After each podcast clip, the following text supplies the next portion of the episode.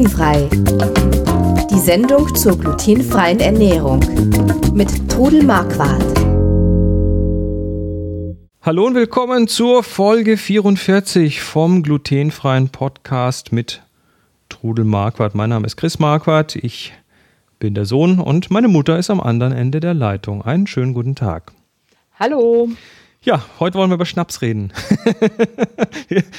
Beziehungsweise über alles, was trinkbar ist, weil ich glaube, das ist so eine Geschichte, die, äh, die, die macht man sich so gar nicht wirklich bewusst. Ne? Beim glutenfrei, bei der glutenfreien Ernährung denken alle erstmal an Brot und Brötchen und äh, Blätterteig, sowas wie wir letztes Wochenende, äh, letzte Woche besprochen haben, oder Getreide und so weiter. Aber äh, Getränke nimmt man ja auch zu sich und die können möglicherweise durchaus vielleicht auch mit Gluten belastet sein. Ähm, Sollen, ja. wir mal, sollen wir einfach mal so die Liste durchgehen? Ja, jetzt pass mal auf, du hast am Anfang vergessen zu sagen, dass wir keine Ernährungsberater oder Ärzte oh, sind. Oh, Entschuldigung, ich hole das hier mit nach. Natürlich, der Hinweis muss kommen, weil wir sind keine Mediziner oder Ernährungsberater und alles, was wir in dieser Sendung raten, beruht auf eigenen Erfahrungen und auf 20 Jahren Leben mit der Diagnose Zöliakie. Vielen Dank für den Hinweis, äh, sehr, sehr wichtig. Ähm, also im Zweifel immer noch mal den Rat vom von, von den Medizinern holen. Aber ja, viel Erfahrung ist ja da bei dir. Und ja, äh, kann man die, sagen. die eben nicht nur mit dem Backen, sondern auch mit dem, mit dem Saufen. ja, gut, okay. Na gut, äh, jetzt fangen wir mal an. Also Wasser aus ja. der Leitung, nie ein Problem, ja. klar. Ähm, was, was kann man denn noch so trinken? Natürlich, ähm, wir, tauchen wir doch gleich mal in den Alkohol ein. Wie sieht es denn mit Wein aus? Wein ist glutenfrei. Immer? Bei, wenn er, wenn es reiner Wein ist, ist er glutenfrei. Wenn es Zubereitungen sind, sprich Fruchtweine oder sowas, einfach lesen. Es muss draufstehen, wenn was drin ist. Mhm. Glühwein zum Beispiel muss man auch lesen. Also ich genau, da jetzt, kommen ja Gewürze rein und solche Geschichten. Da kommen Gewürze rein, Gewürzmischungen unter Umständen. Ich war jetzt gestern auf dem Weihnachtsmarkt in Tübingen und habe da gefragt und die haben sogar eine Kennzeichnung gehabt und der war absolut glutenfrei. Und ich habe dann einen Becher Glühwein genossen. Ja, sehr schön. Ähm, ja, ja äh, äh, ich muss man, muss man natürlich wissen, weil Wein, die wenigsten wissen genau, wie Wein hergestellt wird und was für Methoden da zum Einsatz kommen. Ne? Ja, also da kann es eben sein, Leute, die eben zusätzlich zur äh, Zöliakie noch eine Fructoseunverträglichkeit haben oder Histamin, weil da äh, Wein, speziell der Rotwein, hat Histamin und kann das eben auslösen. Die müssen eben bei Wein vorsichtig sein, aber ansonsten, also kann man Wein trinken. Ich trinke gern mal ein Glas Wein, nicht zu viel, aber mal ein Glas, vor allem zu einem guten Essen, mag ich sehr gerne. Oh ja, oh ja. Äh, ja, das das äh, der Deutschen liebstes Getränk, das Bier. Bier ist ja wird aus Getreiden gemacht. Ja. Oder zu, ja, klar, doch. Ähm, mhm, halt, Hopfen, Malz, Gott erhalts, nicht wahr? Ja. Gerste. Und Ge Ma äh, Malz, Malz ist wiederum Gerste. Malz ist Gerste. Also am Anfang ist mir dann eingefallen, oh Gott, darfst nie mehr Bier trinken. Wobei ich muss sagen, der Wein wäre für mich schwieriger, wenn ich den verboten kriegte. Ich bin jetzt nicht so der Biertrinker, habe dann aber sehr bald auch festgestellt, dass es gute glutenfreie Biere gibt. Da gibt's also ganz, ich will jetzt keine Marken nennen. Doch, nenn, nenn, doch mal ein paar Marken. Ja, Los, also auf.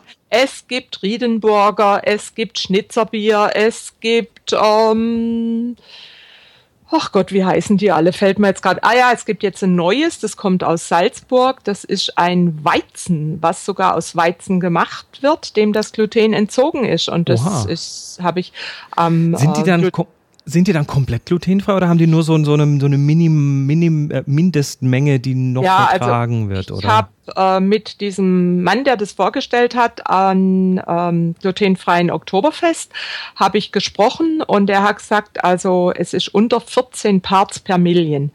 Also es muss, wenn es als glutenfrei deklariert wird, unter 20 Parts per Million haben. Und da gibt's also auch noch Lamsbräu. Das mhm. ist also ein Bier, das normal aus Gerste hergestellt wird. Die anderen Biere also sind oft aus Hirse oder Reis. Und das Lamsbräu ist eben aus Gerste hergestellt und die garantieren, dass es unter 20 Parts per Million ist.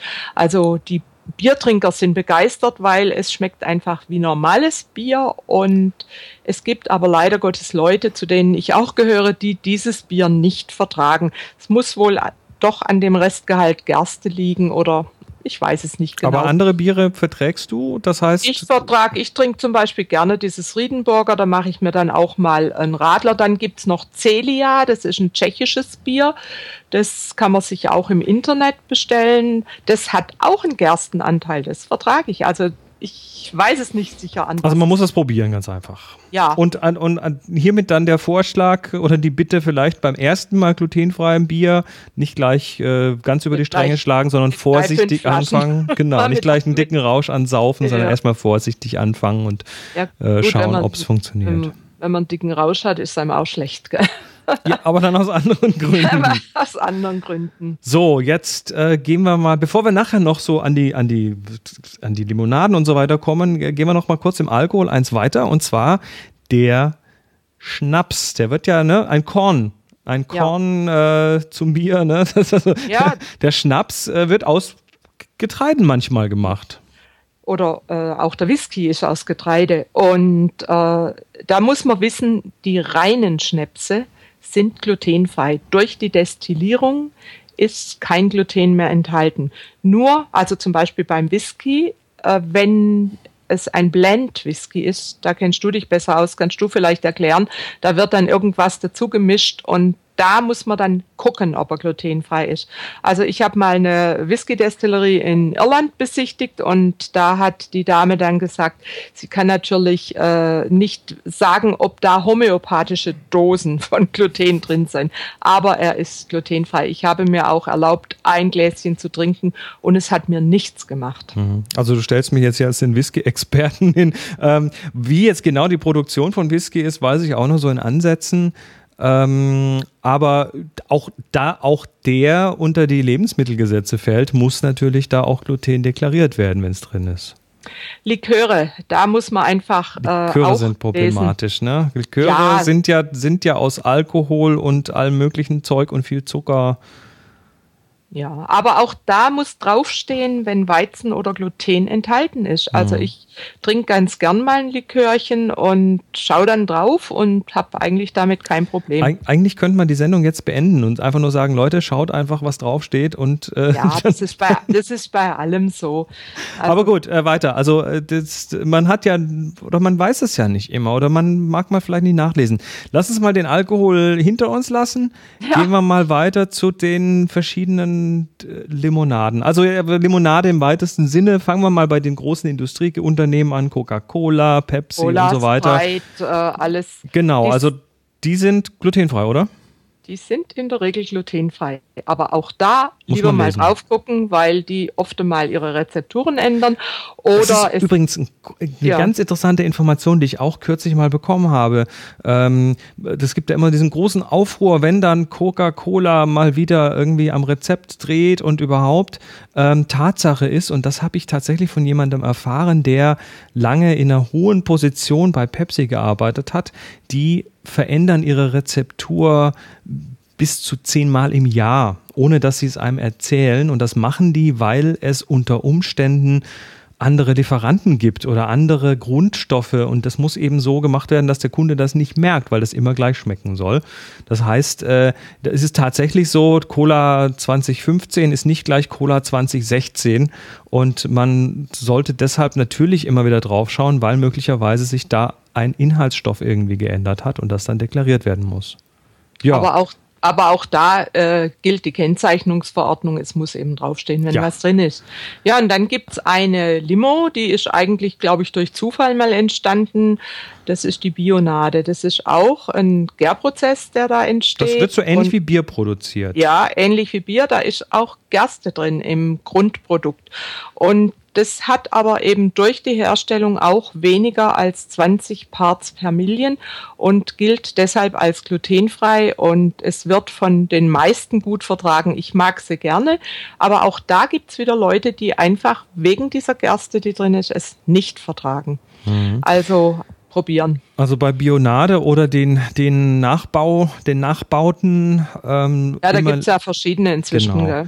Ja. Das fällt doch, das fällt, so Bionade fällt doch unter die generelle Kategorie Fassbrause, oder nicht? Das, was jetzt weiß, auch ziemlich in ist, schon wieder seit ein paar ja, Jahren. Ja, aber Fassbrause, ich weiß nicht, ob das das gleiche ist. Die kenne ich von Berlin her mhm. und habe dann eben auch, als wir letztes Jahr in Berlin waren, mal geschaut, was in Fassbrause drin ist. Da steht aber dick Gerste drauf, also Finger weg. Fassbrause ist nicht glutenfrei.